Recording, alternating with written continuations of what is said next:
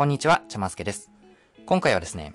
なぜ僕たちはハーレムを築くことができないのかといったテーマでお話をしたいと思います。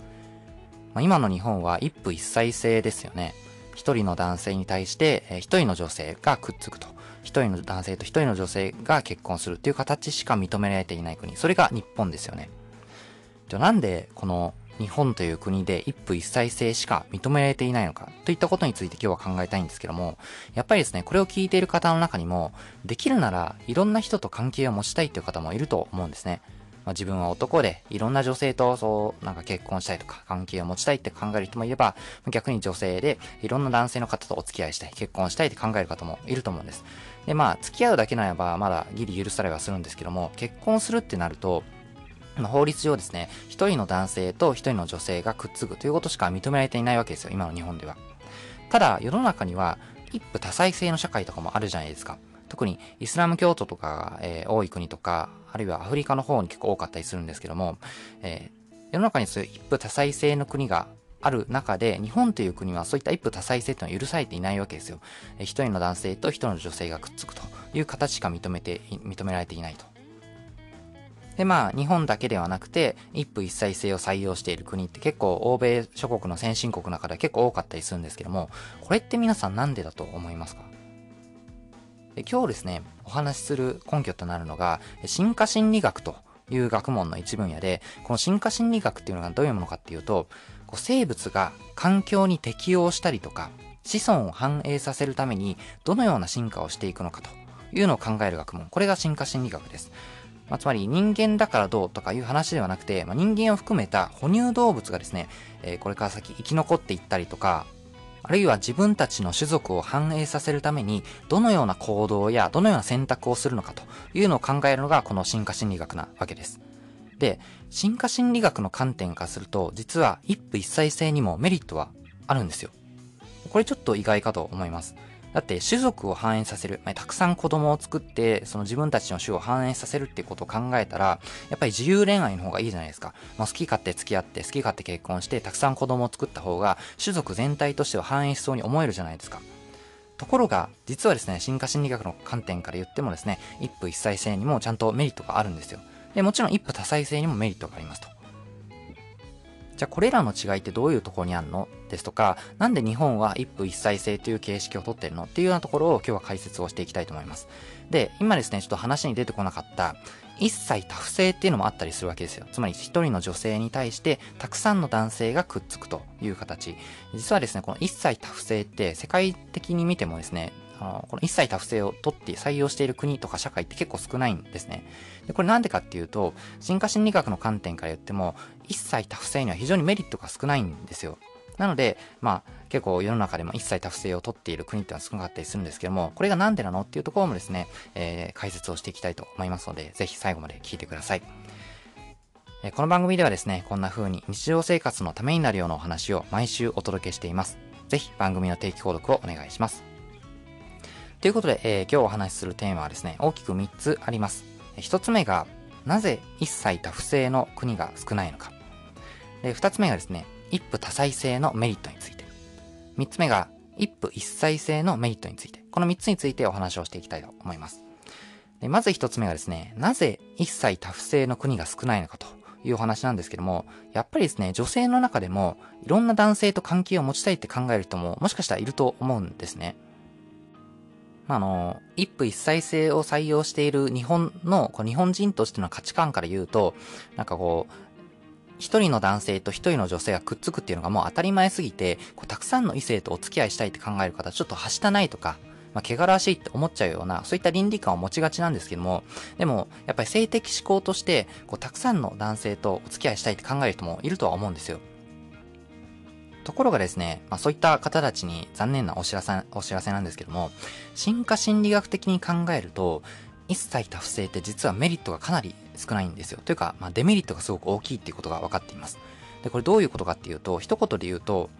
生まれてくる子供が父親から面倒を見てもらいづらいっていうのが一切多不正の特徴なんですね。で、これどういうことかっていうと、まず、不正の不可不正の不確実性という考え方があります。まあ、めっちゃ噛みましたけども、不正の不確実性ですね。でこの不正っていうのは、まあ、父親の性格と書いて、性質と書いて、まあ、不正。で、不確実性っていうのは確実かどうかっていうところの不確実性ですね。で、これどういうものかっていうと、父親にとって母親から生まれてきた子供が本当に自分の子供なのか分かりづらいっていう、まあ、そういったことが、え、生物の間ではありますと。まあ実際にこう子供ができるところをイメージしてもらうと分かりやすいんですけども、母親はですね、自分の体からこう子供を産み落とした瞬間からその子の顔を見ているので、あ、この子は自分の子だっていうことが確実にわかるわけですよ。その不確実性っていうものがほぼゼロに近いわけなんですね。ところが、父親の場合は自分の奥さんが産んだ子供が本当に自分の子供なのか、それとも別の男、浮気相手とか別の不倫相手の子供なのかっていう判別するのがすごく難しいわけなんですね。これが不正の不確実性と言われるものです。まあ皆さんがこう、まあ今結婚されてるかわかんないですけども、例えば、えー、結婚して、えー、例えば子供ができましたとなった時に、もしあなたが女性であれば、その子は確実に自分の子供だとわかるわけですよ。だって自分のお腹で育てて、自分のお腹から産み落とすわけですから、確実に自分の子供だっていうことはわかるわけですよ。でも、その旦那さん、夫の方にとってみれば、えー、妻のですね、お腹の中にいる子供が、自分の子供なのか、それとも、まあ、隣の家の、隣の家のですね、人と浮気して作られた子供なのかっていうのはわからないわけですよ。それを証明する方法っていうのが、まあ、今では DNA 鑑定とかありますけども、そこまでやらなければ基本的にはわからないわけですね。これが不正の不確実性と言われるものになります。で、一夫一妻制とか一夫多妻制の場合はですね、夫を一人しか基本的に持つことができないので、制度上、不正の不確実性は低くなるようにできています。まあまあ、浮気とかはできなくはないんですけれども、一応ですね、制度上、法律上ですね、一人しか、えー、夫を持ってはいけませんよとされているのが、一夫一妻制とか、一夫多妻制なので、基本的に、まあ子供ができれば、奥さんに子供ができれば、その子は自分の子供だっていうことが夫にもわかるようになっているわけですよ。でも、たくさんの夫を持っても一切多不正では、不正の不確実性っていうのはめちゃくちゃ高くなってしまうわけですね。つまり、父親にとってこの子が自分の子供なのかなっていうのをちゃんと判別するのはかなり難しくなるわけですよ。で、男性もですね、女性もですね、人生の時間とか体力とかお金みたいな資源が限られているので、本当に自分の子供だと言える時にその資源をつぎ込みたいじゃないですか。つまり、本当の自分の子供に対してちゃんと時間をかけて面倒を見たりとか、お金をたくさんかけたりしたいじゃないですか。で、そうすることによって自分の血縁を確実に増やすことができるというのが進化心理学的に考えた生物の本質的な特性なわけですよ。でも、一切多不正の場合、まあ、奥さんの方は変わらず、まあ、自分の子供だとわかるので、時間とか労力をその子にたくさん使って、まあ、育児をすればいいと思います。ところが、夫の方は、その子が自分の子供ではない可能性の方が高いので、生まれてきた子供の面倒をあまり見なかったりとか、守ろうとしないっていうのが進化心理学上はあるわけですよ。で、その結果、守られなかった子供、資源をあんまり使ってもらえなかった子供っていうのは、生物として生き延びる確率が減ってしまうので、結果として種の繁栄につながらなくなってしまうと。イコール、絶滅をしやすくなってしまうというのが、えー、一切多不正のデメリットになります。まあ、ただしですね、この一切多不正を成立させられる条件がたった一つだけあります。それどういうものかっていうと、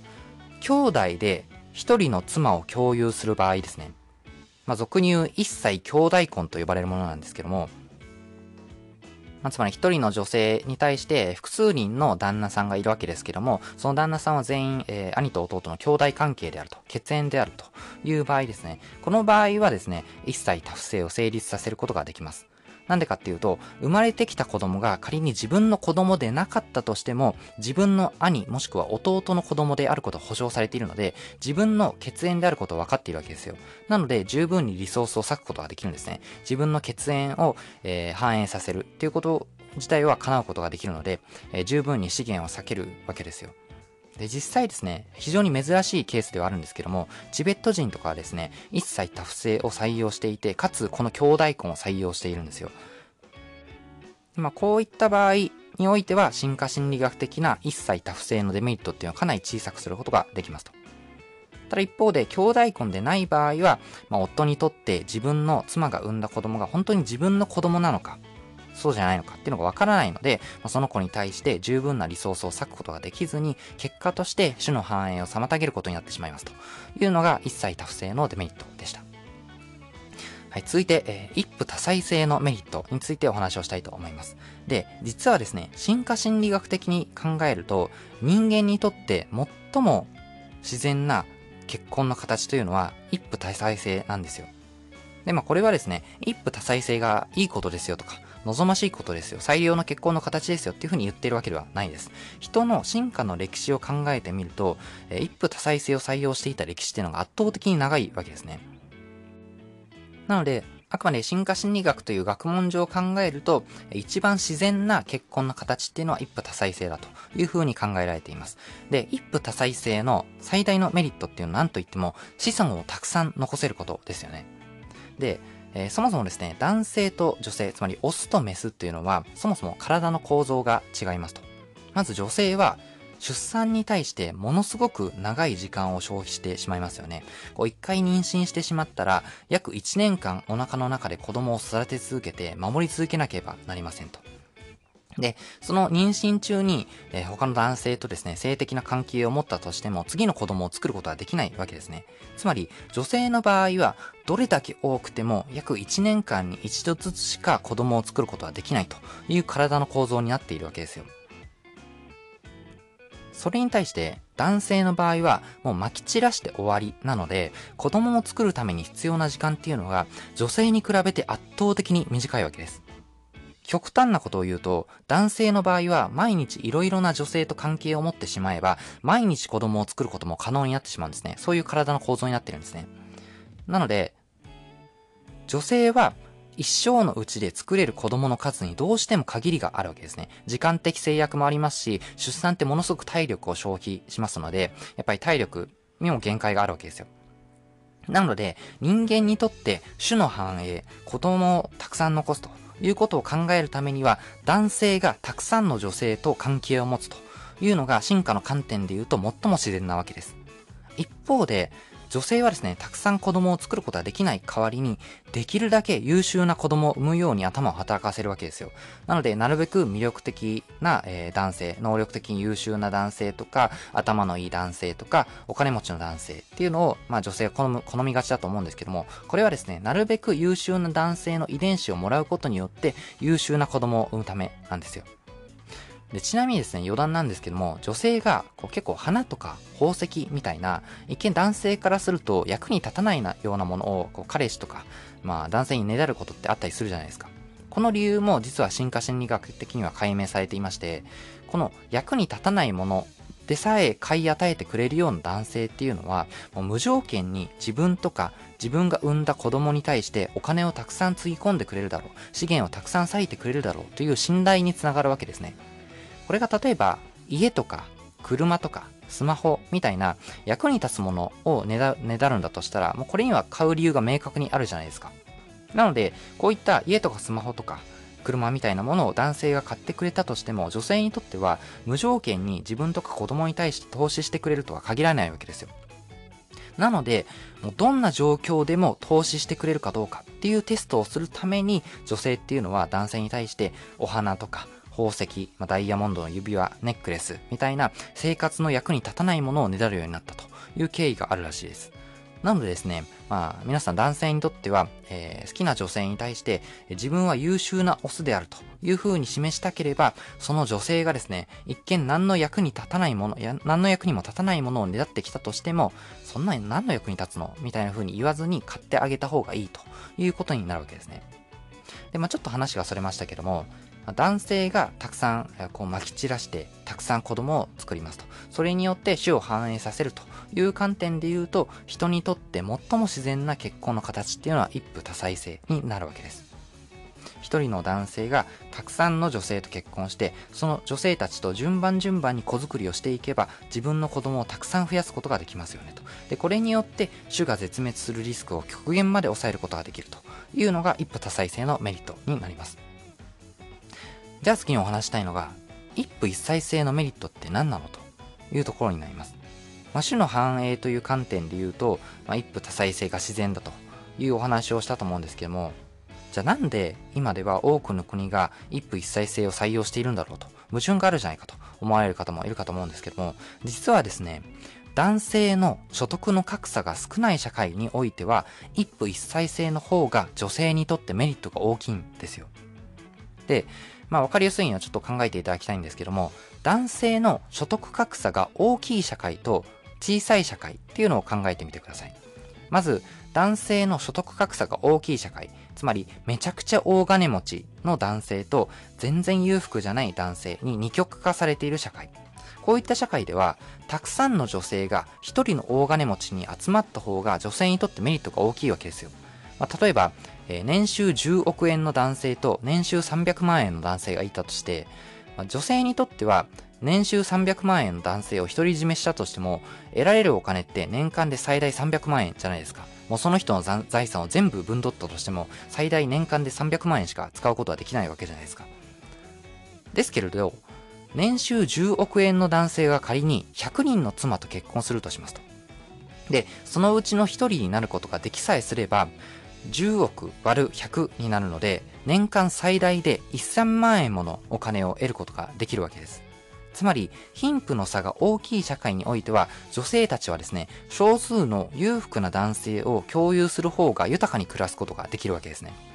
で、豊かに暮らすことができるっていうのは、自分が幸せになれるというだけではなくて、自分が産む子供にたくさんの資源を投資することができるので、子供の生存確率が上がるわけですよ。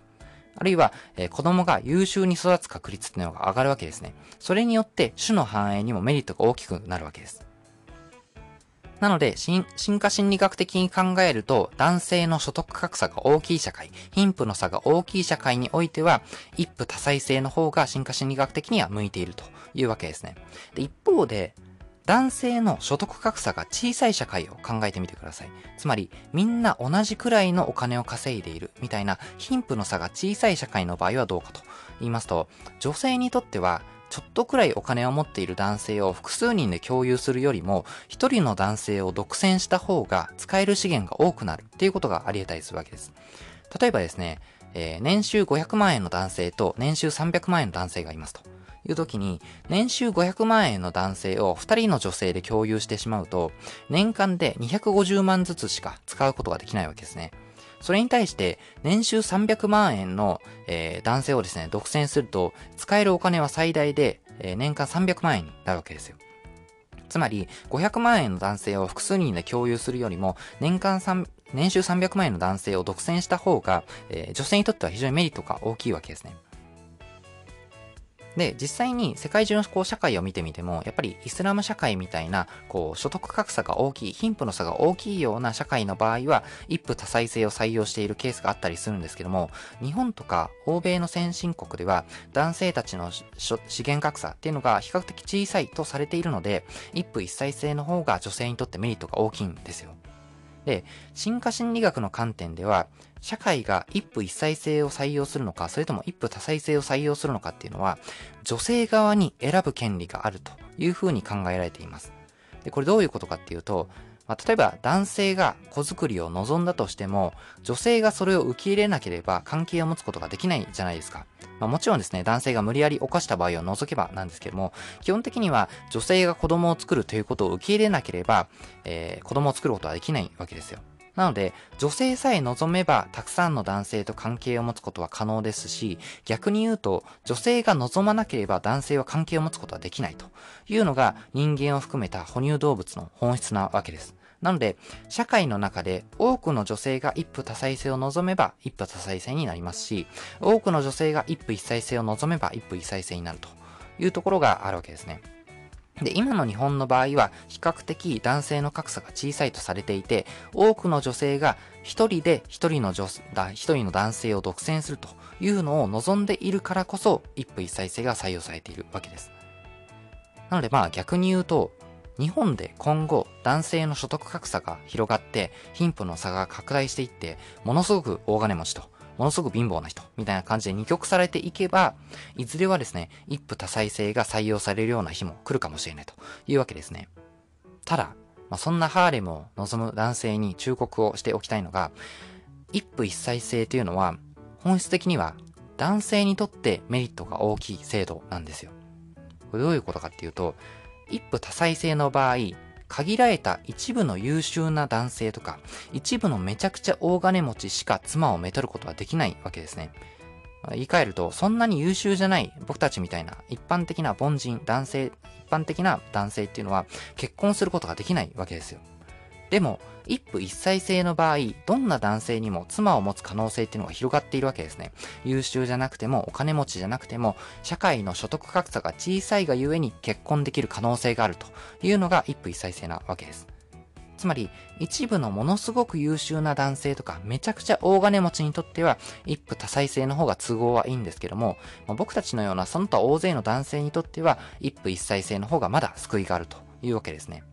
まあ、っていうふうに考えると、まあ、日本の一夫一妻制もまだまだ捨てたもんじゃないなというふうに思ったりしますと。ということで、えー、今回はですね、なぜ僕たちはハーレムを築くことができないのかというテーマでお届けをしました。他にもですね、こういうためになるようなお話を毎週月曜日に配信をしています。番組の定期購読に登録することで、新しいエピソードの配信をチェックすることができます。また聞きたいなと思っていただけたら、ぜひ登録してみてください。やり方はですね、今 Apple のポッドキャストアプリで聞いている方は購読ボタンから、Spotify で聞いている方はフォローボタンから、Google のポッドキャストアプリで聞いている方は定期購読ボタンから無料で登録することができます。また Twitter もやっていますので番組の概要欄からぜひフォローしてください。では次のエピソードでお会いしましょう。お相手はジャマスケでした。